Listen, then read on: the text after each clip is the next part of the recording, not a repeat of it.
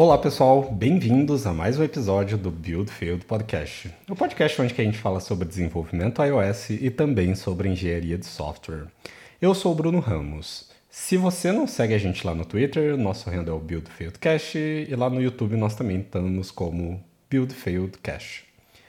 No episódio de hoje, eu trouxe um convidado aqui muito especial, que já teve aqui diversas vezes. Inclusive, ele é um dos criadores aqui desse show, que é o podcast, que é o Bruno Rocha. Bruno Rocha, por que, que você não apresenta aí pra gente, pra quem não te conhece aí ainda? Cara, um prazerzaço aí ter você aqui de novo aqui, pra gente trocar uma ideia muito legal aí hoje. Fala aí, galera. Eu sou o Bruno Rocha. Assim como o Bruno Ramos mencionou, pra quem, pra quem não me conhece, na primeira temporada do Build Favorite Podcast, eu fui uma das pessoas que participou aqui com, com o Brunão. E hoje em dia eu trabalho no Spotify e eu tenho meu blogzinho, swiftrocks.com, onde eu posto coisas sobre iOS e Swift em geral. Sempre legal aqui voltar pro podcast dar trocar uma ideia com o Brunão. Pô, o Brunão acabou não mencionando aí, mas já trazendo aqui o ponto que a gente vai discutir. O Bruno também é o criador do Burnout Buddy. É, a gente vai trocar uma ideia especificamente sobre isso aqui nesse episódio, onde eu quero explorar, era algo que eu já queria trazer aqui para o podcast, que era trocar uma ideia com alguma pessoa que tem iniciativas aí de dev indie. A gente trocar uma ideia sobre, pô, desde qual foi a motivação de, de estar fazendo isso e toda a idealização do produto. É conversar um pouco sobre stack, tecnologia também, as oportunidades que teve aí para desenvolver esse produto, até entrega na loja e também comentar um pouco sobre a repercussão disso também. Então, no episódio de hoje a gente vai trocar uma ideia sobre o Burnout Buddy, é, do Brunão aí, trazendo um primeiro ponto aqui que eu acho que seria legal, meio off-topic ao episódio, que é, você comentou, pô, tô trabalhando no Spotify, tem lá o Swift Rocks lá, onde tem os posts incríveis lá, e tem todo, pô, todo o reconhecimento que tem, porque o conteúdo realmente é incrível, assim. E também tem agora, tá fazendo aí a manutenção e entregando funcionalidades aí quase toda semana lá no Burnout Buddy lá. E um dos episódios que repercutiu bastante, o episódio que a gente trocou uma ideia sobre ansiedade e burnout. E aí, pô, tudo a ver aí o Burnout aí com o Burnout Buddy. A pergunta é, pô, qual que é a relação aí desse app com esse tema? Cara, como que você tem conciliado aí todo o seu tempo aí para fazer todas essas coisas e não cair no problema que a gente discutiu lá no, no episódio? Então, Bruno, essa, essa é uma ótima pergunta, porque eu acho que os, os dois tópicos, eles são completamente relacionados. A gente teve aquela conversa sobre burnout e ansiedade no trabalho, e isso acabou sendo, tipo, justamente um dos motivos pelo qual eu criei esse produto. A gente vai ver melhor depois quando a gente falar um pouquinho mais da história e tudo mais. Mas eu criei esse produto justamente porque eu não conseguia lidar com o fato de que eu queria fazer todas essas coisas e eu, eu realmente tentava fazer essas coisas, sabe? Então eu precisava de uma ferramenta, tipo, que me ajudasse a gerenciar um pouquinho disso. Então a gente vai ver melhor quando a gente conversar sobre sobre, tipo, mais especificamente como isso surgiu. Ah, eu acho que tem um ponto também sobre a diferença aí mesmo de também do que que você está criando aí trabalhando para uma empresa aí especificamente, no caso do Spotify, e também do que você tem criado para você mesmo aí, né, que seria a questão do blog lá e do, do seu próprio aplicativo aí agora aí também, né? Cara, e para começar é, esse papo aqui mais especificamente de alguns pontos que eu quero perguntar aqui para você é da onde que surge essa vontade de empreender algum produto aí, com produtos indie Brunão aí, passou desde Apple Developer Academy, móvel, Spotify, é, tem os próprios projetos é, com o blog aí, com o podcast aqui também eventualmente dando várias talks aí em algumas conferências aí também. Aonde que surge essa vontade de criar o próprio aplicativo? Isso daí vem desde muito tempo, é recente, é algo que você tem tentado mudar na sua carreira aí? Não, acho que o Brunão aí tem essa vontade de criar um produto próprio aí na loja. Então, Brunão, isso, eu sempre tive essa vontade. Na verdade, eu comecei a programar, tipo, comecei a estudar programação porque eu já tinha essa vontade de, tipo, ah, eu gostaria de criar um produto próprio e afins. Eu acho que se eu fosse olhar bem fundo, tipo, a vontade que vinha dentro de mim é que eu sempre gostei muito da ideia de, tipo, poder criar algo que melhorasse a vida das pessoas, mas não simplesmente, tipo, fazer parte disso, sabe? Que é o que a gente faz hoje quando a gente trabalha para outras empresas. E sem poder dizer, tipo, realmente fui eu que fiz isso e, tipo, isso veio dentro de mim, tipo, e eu botei essa, essa ideia pra frente, tipo, e aquilo surgiu, sabe? Não simplesmente foi uma, uma engrenagem no, no sistema. Tipo, aquilo realmente veio de mim. E, então, tipo, quando eu comecei, a minha jornada de programação começou com eu estudando Unity, porque eu queria fazer jogos. Então eu passei uns anos fazendo isso, tipo, eu tinha um colega meu da faculdade Perfeito. que estudava junto comigo e a gente fazia alguns jogos justamente, tipo, porque eu e ele a gente tinha essa mesma ideia, tipo, pô, vamos fazer uns jogos aí, tipo, e proporcionar algo, digamos assim, pro mundo. Então isso sempre foi, sempre foi algo que eu tive. E aí mais pra frente, tipo, conforme eu fui melhorando minha carreira, eu migrei, eventualmente migrei pro iOS, comecei a trabalhar com produtos, tipo, mais gerais, assim, de não só jogos, mas, tipo, tudo. Hoje em dia trabalho no Spotify. E... Mas essa ideia sempre continuou na minha cabeça, então, conforme os anos foram passando, eu fui desenvolvendo um pouco mais disso, e quando eu tive a oportunidade, eu acabei entrando mais a fundo nisso, no meu tempo livre. Isso é muito legal o ponto que você traz, assim, porque eu considero alguns momentos bem legais, assim, quando a gente tem a oportunidade de desenvolver assim, o nosso produto, assim mesmo. Lógico que, pô, se tiver tempo, tiver vontade, é legal que você faça aí durante toda a sua carreira para você estudar e aprender sobre coisas novas, mas inicialmente, assim, a ideia que eu tenho é. Quando eu migrei é, de área vindo lá do C Sharp para trabalhar com, com iOS, assim, e na época que eu estava na faculdade também, foi muito o momento que eu aproveitei para desenvolver meu próprio produto. E, e, o legal que, que isso trouxe, assim, agregou na minha carreira, foi eu trabalhar com um produto diferente, que não necessariamente fosse da própria empresa. Então, pô, a empresa normalmente já tem uma arquitetura definida, já tem todo ali um padrão ali que o time tenta seguir ali para desenvolver o produto. E quando você cria o seu próprio, você tem essa oportunidade de explorar é, novos frameworks, testar novas APIs, conhecer coisas, funcionalidades novas ali. E você, assim, tem o tempo hábil de testar essas coisas também, o que eu acho que, que é muito legal, assim. E depois de toda passado essa carreira aí dentro de grandes empresas e grandes produtos e grandes times, você acaba tendo contato ali de certa forma que você vai aprender mais rápido, porque aquilo ali te traz um retorno monetário assim, é de interesse da empresa. Você ter contato aí com diferentes processos, diferentes ferramentas, desde várias automações até mesmo gerações ali de projetos.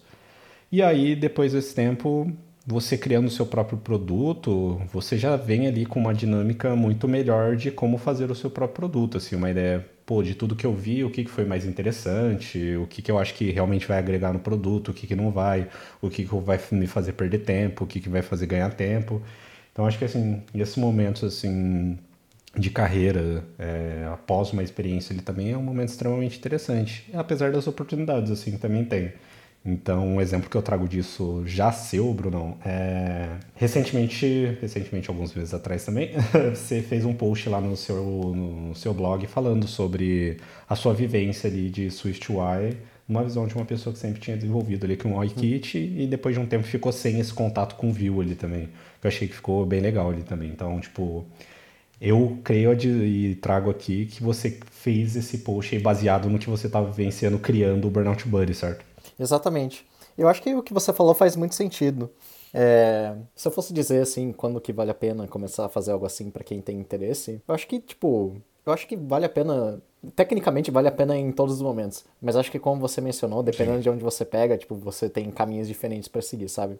Então achei muito interessante. Eu concordo muito com o que você disse que quando você pega isso um pouco mais para frente, você tem uma certa maior facilidade, digamos assim. Porque você já viu muita coisa e você sabe que funciona ou não, isso acelera um pouco o processo. Eu nunca tinha pensado dessa forma. Eu achei muito interessante. É, então, o ponto que eu trago assim mais sobre é tipo, desde tem algumas coisas que eu acho que é extremamente interessante usar desde o começo. Então, por exemplo, ah, se eu, é, se eu crio um aplicativo hoje e eu sei que ele pode ter mais de um módulo que vai se comunicar com mais de uma view controller, pô, eu já acho legal trabalhar com uma solução tipo Router Service lá, que inclusive é um do, dos seus projetos open source lá também é, sei lá, localizar strings desde o início, injeção de dependência, testar desde o começo. Então você já vem ali com, com uma base do que não fazer no começo de um projeto e saber, pô, se isso aqui escalar, tipo, eu sei deixar minimamente bom para eu dar manutenção disso no futuro. Assim. Então acho que essa parte interessante, assim, de você criar um app depois que você já tem certa bagagem ali trabalhando em outros produtos ali também. Boa. É, cara, então vamos cair aqui para a parte de trocar uma, uma ideia sobre o Burnout Buddy. Então, pô, tive a ideia. Como que você teve a ideia desse produto? Então, você comentou lá que depois do papo você teve essa ideia, mas aí, como que foi colocar isso no papel e dar um new project ali no, no Xcode ali? é, conta aí um pouquinho pra gente como foi o começo aí da idealização do produto. Claro. Eu acho que nesse caso, esse projeto nasceu mais de uma necessidade do que necessariamente uma vontade. Como eu tinha mencionado, Legal. a gente já teve aquele papo sobre ansiedade e burnout. E eu não lembro, tipo, todos os detalhes do que a gente falou na, naquela, naquele episódio, é, mas isso é algo que, tipo, eu, eu vinha sofrendo um pouco na minha vida. Então, eu, eu costumava ter um problema em que, tipo, no caso, nesse, quando isso começou, que, tipo, eu trabalhava muito mais do que eu precisava, sabe? É, tipo, sei Sim. lá, 10 horas da noite, assim, se tinha alguma coisa que eu achava que eu podia adiantar no, no projeto, eu adiantava ali numa boa. Não porque, tipo, tinha alguém pedindo para fazer isso, mas porque eu gostava, sabe? Tipo, eu amo programar, eu sempre gostei sim, disso. Sim, sim. Então, eu não via um problema nisso. Mas o que eu fui percebendo é, conforme você vai ficando mais velho e o seu corpo vai ficando mais devagar, é, esse, esse, esse tipo de decisão estúpida vai começando a pesar na sua cabeça, sabe? Então, conforme o tempo foi passando, apesar de, sei lá, cinco anos atrás eu fazer isso e não ver nenhum problema em, tipo, nisso, hoje em dia, tipo, eu já, vi, já fui percebendo que isso, tipo, causava um estresse enorme na minha vida. É, e eu comecei a ficar, tipo, tão com tanto burnout na minha cabeça, tipo, eu queria ter um termo melhor, mas até que faz sentido. Tipo, minha cabeça foi ficando sim, tão ruim, tipo, de trabalhar o dia inteiro, chegar de noite, tipo, e fazer mais coisas de trabalho, que eu comecei a perceber, cara, tipo, eu preciso muito parar com isso. Mas eu não conseguia parar, porque como você vai fazendo isso por muito tempo, aquilo vai criando um vício, sabe? Tipo, você até sabe na sua cabeça sim. que você não quer fazer aquilo, mas o seu corpo, tipo, ele já vai te levando para aquele caminho que é o que ele tá acostumado. Então eu precisava de alguma coisa, tipo, que realmente me forçasse a não fazer aquilo. E eu criei um appzinho na época de Mac, tipo, super simples, que eu já chamei de Burnout Buddy na época, que era simplesmente uhum. uma, um íconezinho no seu menu bar, que eu configurava assim, cara, deu 5 horas da tarde, tipo, automaticamente fecha o Slack e põe um observer no meu PC que se eu tentar abrir ele, tipo, ele só fecha. Ou seja, tipo, eu literalmente eu não consigo abrir mais o Slack. A não ser que, obviamente, eu vá no Activity Monitor e feche ele. Mas sim, o propósito sim. era não completamente me impedir, mas sim, tipo, me dar um toque, sabe? Tipo, o que, que você tá fazendo? Tipo, você sabe que você não já quer deu, fazer isso, mas você ainda tá tentando. e, tipo, me dá esse reminder, sabe? E eu fiz aquilo, eu mantive aquilo para mim por um tempo. E daí um dia eu pensei, bom, mano, acho que se eu liberar isso e deixar outras pessoas usar, tipo, como isso está me ajudando bastante, talvez isso ajude outras pessoas.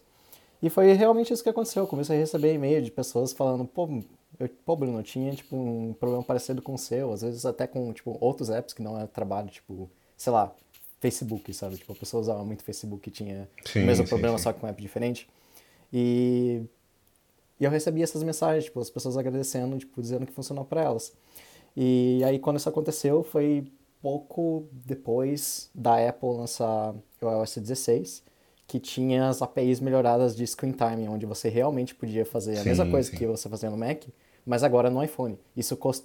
era possível, mas era tipo meio era bem zoado. E agora no iOS 16 existem APIs dedicadas para você fazer esse tipo de aplicativo. E aí eu migrei isso, isso para é uma pergunta, Sim. te cortando rapidão assim. Isso é relacionado ao Focus? É, sim e não. Existe, existem APIs de Focus também, mas esse produto mesmo ele é uma coisa separada, que eles chamam de, de Screen Time. Ah, pode crer, perfeito. Mas enfim, é, e aí com essas, API, essas APIs era possível agora criar essa versão de iOS. E é o, é o que hoje existe na loja. E, yeah, e pessoas estão felizes. Então, cumprir um pouco do meu objetivo principal. Não, perfeito, cara. Acho que assim, dá pra ter uma boa ideia de. Provavelmente o produto foi escalando e do simples fecharam o Slack ali para demais aplicações e hoje é totalmente configurável lá dentro da app lá quais aplicativos que você quer que entre ali na, na rotina ali foi muito também do feedback da, da galera usando aí, tipo, e foi te dando ideias do, de tornar isso mais genérico e cada vez mais as pessoas pudessem usufruir do benefício ali do objetivo da aplicação ali mesmo, né? Daí eu acho que, pô, pra Sim. parte de quem é uma pessoa desenvolvedora indie, isso é muito importante ali, coletar o feedback da galera e entendendo ali o comportamento dos usuários, que basicamente é o que uma empresa faz também, né? É, exatamente. Desde o primeiro dia, eu já tinha, tipo, um leve conhecimento por causa de outros indie developers que compartilham esse tipo de informação. Então, desde o primeiro dia eu já tinha uma binha ali de mandar feedback, tipo, ah, tem alguma feature que você sim, quer? Tipo, manda aí. E de fato as pessoas mandam, sabe? Quando as pessoas usam esse tipo de produto, especialmente quando é algo que tipo, uma pessoa fez individualmente, é, eu percebi que as pessoas elas têm esse interesse mesmo de compartilhar e mandar o que, o que funcionaria para elas. E eu já recebi muitas mensagens, eu já implementei muitas coisas que, tipo, chegaram para mim em mensagem e eu nem tinha pensado, sabe? No momento aí que tu criou, então você, tipo, tinha essa aplicação para Mac e passar isso pro iOS depois, como que foi, assim? Você tinha alguma pessoa designer, você contou com a ajuda de alguma outra pessoa para criar isso ou não? Tudo foi uma primeira versão ali usando o básico do básico ali de, de uma list view ali, no caso falou que tá usando o SwiftUI lá, né? Como que foi isso, assim? Então, é, agora eu, eu tô tentando mudar isso, mas a, até agora eu fiz tudo sozinho. Então, isso, em questão de design, assim, é só mandando o, que, o que parece bom na minha cabeça, sabe? Tenho certeza que se um designer de verdade olhar aquilo, vai falar que tá péssimo. Mas, é, eu fui, eu fui pegando tudo sozinho, sabe? Eu fui, eu fui me baseando em coisas, em questão, falando design especificamente, eu fui me baseando em apps que faziam mais ou menos o que eu gostaria de apresentar no aplicativo. E eu fui puxando as ideias ali, juntando e criando algo próprio. Sim. É, assim, na minha visão, usando o Burnout Buddy, assim, hoje, eu vejo que muita coisa ali tá baseada no próprio iOS ali mesmo, né? Tipo, nos próprios ah, menus sim. ali do, do iOS ali, tipo, tem bastante similaridade, assim. Eu sempre gostei desse design padrão do iOS, sim, então... eu também curto demais. Sempre, sempre fui fã de, de, de, seguir as guidelines oficiais. Cara, e aí compartilha um pouquinho nosso, é, com a gente aqui, como que tá a stack disso, desde, pô, você tá usando o Swift ali, pô, você publicou no Twitter falando de Objective-C, até Objective-C, não, tô brincando. É, mas assim, tipo, do Xcode, você tá usando alguma ferramenta, tem usado frameworks externos, assim, compartilha um pouco sobre a stack do projeto como um todo aí, tá escrevendo testes, não tá, arquitetura aí, tá usando SwiftUI, o que, que você tá usando aí, compartilha um pouquinho pra gente, pra, pra galera ter uma ideia do, do que usar aí, talvez. É, então, eu usei essa oportunidade para fazer esse app totalmente em SwiftUI, é, ele funciona totalmente local no, no seu aparelho, não tem nenhum, não tem nenhum back-end envolvido. Por causa que uhum. o próprio framework da Apple de Screen Time, ele, ele permite isso. Então, tipo, eu não puxo nenhum dado. É, eu sempre faço tudo... Eu, eu, pessoalmente, eu gosto de fazer tudo nativamente, então não tem... Eu acho que não tem nenhum framework externo. É, depois eu abro para confirmar se tiver algo muito específico. Mas, tirando isso, é totalmente SwiftUI. É, em questão de testes, eu não diria que eu sigo uma arquitetura específica, até porque a SwiftUI e essas coisas ainda estão sendo, digamos assim, criadas pela comunidade. As pessoas uhum. não têm, tipo, total domínio, né, de, de como o aplicativo, de como o produto funciona, até porque tem muita coisa ainda que está sendo feita no SwiftUI. É, mas o meu approach para testes sempre foi gostar muito de UI testing.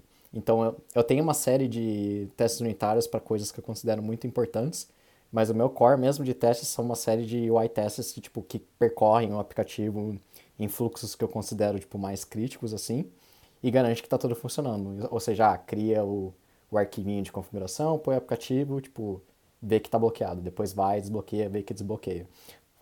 Coisas para confirmar que, tipo, que o funcionamento crítico daquilo funciona. Não em questão, tipo, unitária de, tipo, ah, o código está literalmente correto. Mas, tipo, realmente, tipo, de tocar nas coisas e ver que coisas acontecem. Eu sempre fui mais fã desse tipo de teste do que, tipo, teste padrão, unitário, basicão. Não, perfeito. Cara, acho que totalmente de acordo com o que a gente conversou num episódio que a gente falou. Não lembro se era sobre injeção de dependência ou testes, que você comentou bastante sobre isso também, que você acha que é pouco explorado, tipo, e pouco utilizado mesmo os testes ali Sim. com XC e UI testes ali, né? Eu acho que também essa é uma oportunidade também de quando você está criando um produto seu, tipo, você tem essa oportunidade aí de, de testar esse tipo de ferramenta e não precisar mudar toda uma arquitetura de um projeto que já está feito para você também usar algum tipo dessa ferramenta aí também. Nessa parte aí, fora um pouco do projeto, você está usando alguma automação, assim? Tem um CI rodando o projeto ali, alguma coisa? Você comita tudo na main ali? Tá fazendo um processinho de mínimo de search control ali? Como que tá sendo isso, assim? Bom, acho que é que depende um pouco. Nesse caso, como eu estou fazendo sozinho, na parte de iOS mesmo, eu estou gostando de fazer todas as coisas do jeito padrão do, do Xcode mesmo, sabe? Então, eu tenho alguns eu tenho alguns scripts tipo muito simples para tipo dar bump de versão e tipo rodar testes e tudo mais. Mas tirando isso, manda o archive lá mesmo no, no Xcode e subir tudo, porque quando você tem um aplicativo muito simples, essas coisas, essas ferramentas padrões do Xcode eu acho que funcionam muito bem. Você não precisa de uma, uma automação forte sim, sim. nesse caso específico. É, mas para as outras vertentes, que no caso seria o website, aí eu já tenho os scriptzinhos para tipo, ah, puxa as coisas do, do GitHub, tipo, sobe os arquivos de configuração certinhos e tudo mais. Mas na frente de iOS, como se trata de algo muito simples, e eu não tenho nenhum framework externo, então eu não preciso de um CocoaPods da vida, nem o Search Package Manager, eu meto tudo no Xcode lá mesmo. Perfeito. Eu acho que funciona muito bem para esse tipo de aplicativo. Sim. Não, bacana. Acho que, que a ideia, assim, até mesmo para não trazer complexidade, colocar bastante dependência ali, um projeto que, que não precisa ali também, porque, sei lá, pô, você vai integrar um CocoaPods, um Fastlane, que seja essas ferramentas mais externas, assim, da comunidade, pô, aí você já integra um bundler ali, aí você já começa a se preocupar com versão de Ruby, aí você instala um gerenciador de versões Ruby na máquina, Aí o setup do projeto já tem que ter o um script para instalar as dependências já. Pô, aí já começa a escalar no nível bizarro. Assim. Não que isso não seja uma necessidade, mas é que esse tipo de coisa vai surgindo conforme você vai criando Exato. essa necessidade, né? Então, por exemplo, eu vou começar a ter uma necessidade de, por exemplo, instalar um Fastlane, porque eu tô, eu tô sofrendo pela falta de automação de coisas como screenshots, por exemplo, que é algo que o Fastlane consegue fazer. Então hoje em dia, tipo, eu faço design na mão, preciso exportar os arquivos e tudo mais. Eu posso fazer um, alguns scriptzinhos que ajudem isso. Mas eventualmente eu vou começar a criar essa necessidade de ter algo tipo completamente automatizado. E aí sim, você, daí você instala Copos, aí você instala Fastlane, e aí você instala o gerenciador de Ruby. Mas são coisas que vão surgindo, sabe?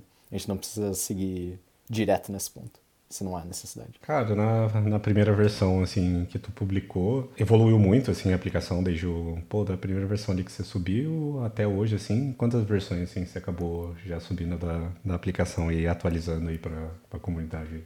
Aí eu devo ter subido em torno de uns 10 updates para Apple, mas eu não diria que a funcionalidade, tipo, mudou muita coisa. Até porque daí eu já, já começo a entrar no ponto que você começou, mencionou lá no começo de ansiedade de burnout que é, na verdade, que você mencionou, tipo, como, se eu tenho tempo para fazer isso, eu não tenho tempo para fazer isso. Então, eu sou updates, mas são coisas pequenas, porque quando você tem um emprego full-time, é, e você faz isso no seu tempo livre, que é o que eu faço, é, se, se, você não tomar cuidado com aquilo, tipo, você tem que dar, você tem que ter um balanço, sabe? Eu não posso, eu não posso literalmente, tipo, trabalhar o dia inteiro no Spotify, chegar em casa e daí trabalhar o dia inteiro no Burnout Bunny. Eu vou acabar morto se eu fizer isso.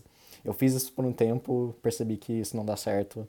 E então hoje em dia, tipo, eu tento criar um balanço. Ah, eu mexo um pouco no fim de semana. Ou às vezes eu dou até um espaço maior para fazer isso.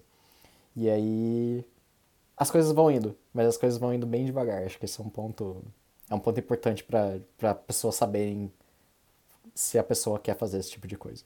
Tipo, ou você abandona o seu emprego e você faz só isso, mas daí você tem que ter, tipo, você tem que ter essa oportunidade, porque nem todo mundo pode fazer isso. Ou você leva as coisas de um nível bem devagar até você ter uma, uma outra chance, uma outra oportunidade que você possa levar isso. Concordo bastante com, com esse ponto e cuidado, né? Cuidado. É o que, que a gente comentou muito no, no episódio lá, se você não ouviu lá, fica a recomendação extrema aqui de ouvir o episódio que a gente conversou sobre ansiedade e burnout, que a gente comentou muito sobre isso também. Até dar algumas dicas aí de, de como se organizar com, com esses projetos aí também. Não, aí eu vi, pô, depois tu subiu um site lá também do, do Burnout Buddy, começou a promover aí, de certa forma, a aplicação, subiu lá no, no LinkedIn lá, tem a página, tem lá no Twitter lá também.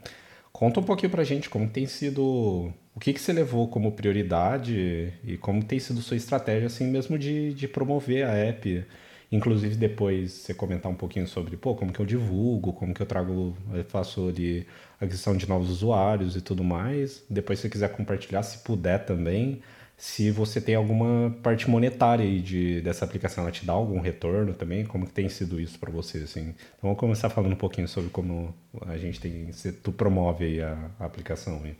Como eu não tenho muito tempo para fazer isso, eu tento fazer isso de uma forma, tipo, bem direta. Que é, eu tenho, eu tenho meu blogzinho, que tem um certo número de acessos que chega todo mês, e eu só coloco um bannerzinho lá, olha só, tem esse produto, esse produto aqui, tipo, talvez uhum. te interesse. Tem uma certa quantidade de, de pessoas que vêm de lá, que não é muita coisa, é, mas tirando isso, eu acho, na verdade, a maior fonte de usuários que tem é a própria App Store. Porque eu descobri que. Eu descobri isso, assim. Todo mundo que mexe com isso acho que, que sabe.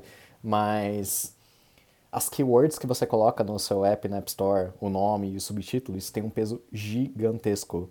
E eu, antes de eu mexer com isso, tipo, eu não tinha a menor ideia, mas realmente, mesmo se você não tiver, tipo, nenhum download assim, se você for totalmente um zero à esquerda, você consegue bater um app, tipo, milionário, tipo Spotify, se você sabe usar, tipo, keywords e nome e subtítulo direito.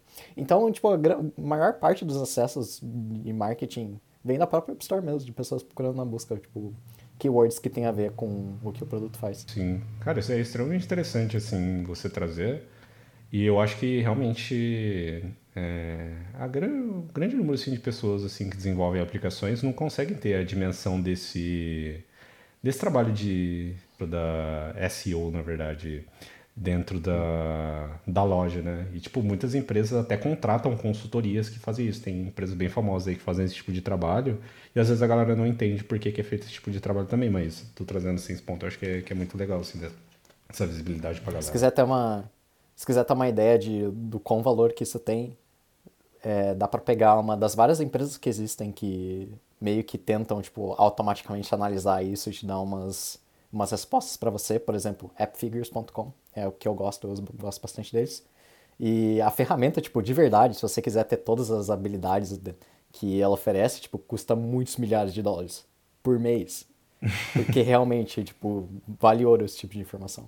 É, as keywords na App Store são muito fortes. E aí, beleza, aí que nem eu comentei tem a página lá, o Twitter e tudo mais, assim, sente que essas redes, assim, também, de certa forma, a, ajudam você, assim? As páginas têm um certo valor, teria mais valor se eu tivesse mais tempo de, tipo, realmente me dedicar, escrever conteúdo e compartilhar. E é, é o que eu tô tentando fazer hoje, eu tô... Eu tenho certos colegas que eu estou tentando, tipo, recrutar para fazer esse trabalho de ser um, ser um CEO barra vendas para mim, enquanto eu posso fazer só a parte de tecnologia. Mas é, eu acho que, tipo, às, às vezes, assim, é bom para você ter, tipo, um contato com as pessoas, sabe? Mesmo Sim. que não exista muito conteúdo lá. É um ponto de entrada para algumas pessoas. E aí, eu tinha comentado lá sobre a parte monetária aí. Tu tem algum retorno aí é, monetário do, do, aplicativo do, do Burnout Buddy hoje? Como que isso funciona, assim? Eu tenho um, um in-app, sim, que basicamente, tipo, libera todas as, capa as capabilities da, da ferramenta. e e de fato, quando você começa a ter vários downloads assim na, no produto, eu comecei a perceber que, tipo, as pessoas realmente compram, sabe? Tem gente que realmente gosta do que o produto faz e acaba comprando aquilo. É, o meu approach é mais de, tipo, eu, eu tenho mais interesse em fazer algo que ajude as pessoas do que realmente, tipo, ganhar muito dinheiro com isso, sabe? Então, uhum. se você for ver outros apps que fazem coisas parecidas com, com o Burnout Buddy, você vai ver que são apps, tipo, totalmente monetizados, assim, tipo, ah, é um subscription, você tem que pagar uma cacetada de dinheiro, tipo, para sequer poder abrir o aplicativo. No meu caso, você faz quase tudo de graça, só tem um in-appzinho lá. Pô, você quer ter um ícone bonitinho ou alguma outra coisa, tipo, tem um, um on-time purchase lá que você pega e você libera tudo. É, e sim, as pessoas compram esse tipo de coisa. Isso é algo que, quando você começa a fazer empreendedorismo, assim, que te deixa muito feliz. Você faz alguma coisa, você quer ajudar e, tipo, e as, as pessoas realmente pagam por aquilo, sabe? Não porque você tá empurrando na cara delas, mas porque elas realmente gostam daquilo. Não, isso é, é incrível, assim, porque acho que, igual você comentou, quando você publica na loja, assim, e, pô, liberei ali para X número de países, assim, como tudo que você faz na internet, isso, de certa forma, perde o controle ali. Você também não consegue ter, medir até onde isso vai chegar, né? Eu acho que essa parte é interessante, assim. Então, pô, a gente às vezes tem um perfil de, de pessoas, de usuários que vão usar a nossa aplicação e às vezes você fala, pô, não vai comprar, acho que assim, não faz nem muito sentido esse NEP que eu coloquei aqui, mas isso quando chega ali no, pro usuário ali, é, tipo, o usuário fala, pô, até mesmo na ideia de contribuir ali com a aplicação, fala, pô, achei o aplicativo extremamente interessante, acho que vou aqui dar um sponsor aqui, é, fazer uma doação aqui para a pessoa que desenvolveu, assim, porque eu curti o trampo, assim, eu acho que também vai, vai muito, assim, então tem muitas variáveis, assim, também. O que eu acho que, pô, e também, lógico que depende do valor que você coloca, mas isso eu acho que é um ponto muito legal, assim, de uma pessoa que está planejando desenvolver alguma aplicação ali para colocar na loja, é não se basear tanto na parte monetária e tentar criar, não, se, se aplicativo você só baixa se você pagar ou se você só consegue usar a primeira versão ali se você pagar também, mas deixar que isso seja ali uma, uma questão ali mais dos usuários, assim, né, tipo, Aí eu queria trazer um ponto que era um dos pontos que eu tinha notado aqui para discutir no episódio, um tópico que é, pô, alguma dessas que eu já acho que é uma dica, e você trouxe também da questão lá da, de como promover isso dentro da App Store, que dicas você daria ali para uma pessoa, tipo, que já tem essa vontade, já sabe como, é colocar esse aplicativo em produção, colocar esse projeto, algumas coisas que ela deveria se preocupar, assim, na sua visão, que passou por isso e tinha vontade desde o começo da carreira. Que dicas aí você acha principais aí para trazer para a galera que que está pensando em entrar nessa vida de dev indie, quer criar o seu próprio produto e tudo mais? Eu acho que a dica principal é, tipo, só faz. Sim. É, tipo, isso, isso resolve tudo, sabe? Tipo, só faz. Eu acho que tem muita gente que cria ideias legais na, na cabeça e, tipo, até sabe como fazer isso, mas acaba não fazendo por, tipo, outros motivos. É, às vezes medo, ou, tipo, ah, vai acontecer isso aqui, vai acontecer isso aqui lá, tal, tal, tal, e eu não vou saber lidar. Mas a melhor coisa, tipo, só faz, sabe? Se der problema para frente, pelo menos você pode dizer que são, são bons problemas, são bons problemas para serem resolvidos, sabe? Sim. Eu acho que não tem muito o que dizer além disso, porque o que vai acontecer depende muito do que, do que vai ser feito, de onde vai ser feito e tudo mais. Mas a primeira barreira é simplesmente tipo, a vontade de querer fazer aquilo e realmente ir lá e fazer, sabe? O resto é consequência disso. E em questão de, tipo, de ideias, afins, eu acho que também o que eu vejo bastante na comunidade são pessoas que têm o interesse de criar alguma coisa, mas acabam não criando porque, ah, eu não tenho ideia, porque, sei lá, tudo que eu vou fazer é extremamente difícil e precisa de milhões de dólares de investimento para fazer. Mas o ponto é que você também veria em, como sugestão de muitos outros, de pessoas que fazem tipo, esse tipo de engine development, é que você não precisa tipo, mudar o mundo com a sua com o seu produto. Você pode fazer algo, tipo, extremamente pequeno, extremamente nichado, e eu tenho certeza que, tipo, alguém vai se beneficiar daquilo, tipo, e ficar feliz porque aquilo existe, sabe? Na verdade, é assim que todas as empresas grandes é, começam. Tipo, sei lá, se pegar o Spotify, Spotify não começou como um produto trilionário do mundo inteiro. Começou como um negócio super pequenininho, numa cidade específica da Suécia, para um número específico de pessoas. E aí foi crescendo a partir disso, sabe? Então você não precisa ter aquela ideia maravilhosa para criar sua startup ou seu produto. Pode ser algo extremamente pequeno, pode ser algo que não tenha nenhum usuário, tipo, que seja só para você, como foi o meu caso. Eu criei um negócio para mim, eu não tinha a mínima ideia que outras pessoas iam querer algo assim. E você vai crescendo aquilo a partir disso conforme as coisas vão acontecendo, sabe? E aí é por isso que vem a primeira dica que é, tipo, você só faz, sabe? Só faz Sim. aquilo e, e, o resto vem a partir daquilo. Nossa, isso você comenta, pô, desenvolver alguma coisa mais para mim aqui, etc. Eu penso muito, às vezes eu tô em algum churrasco, alguma coisa, eu tenho várias ideias assim, pô, como que a gente melhoraria a, o social aqui desse rolê se eu tivesse um aplicativo X, assim, tivesse um jogo, uma brincadeira, alguma coisa assim. E essas ideias normalmente surgem muito assim, de algo muito específico mesmo, assim. Eu acho que, que faz bastante sentido. Legal demais, Bruno, os pontos que você trouxe aqui sobre o Burnout Buddy aqui. E, inclusive, nesse meio tempo que a gente estava gravando esse episódio, o Brunão trouxe a ideia da gente comentar um pouco sobre os desafios ali do SwiftUI. A gente gravou no ano passado, se eu não me engano, qual que era a adoção e como que tava a maturidade ali mesmo do SwiftUI para criar uma aplicação do zero.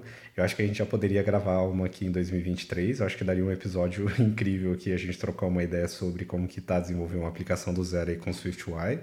Já tá maduro o suficiente? Eis a pergunta, né? Mas é isso, Bruno. Pô, cara, muito obrigado mesmo é, pela participação aqui. Como comento todas as vezes, você é o convidado, acho que. Sei o Fabrício, o Fabrício me deve aqui, ele gravou um episódio com a gente, mas assim, são os convidados aqui que eu quero ter sempre aqui mesmo, é, para a gente trocar uma ideia.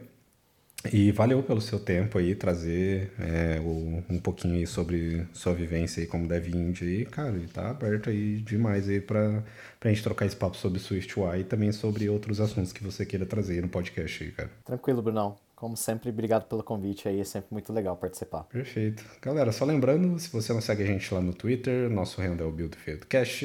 Nós estamos lá no YouTube também como Build Podcast. E é isso. Até a próxima. Valeu. Valeu, pessoal.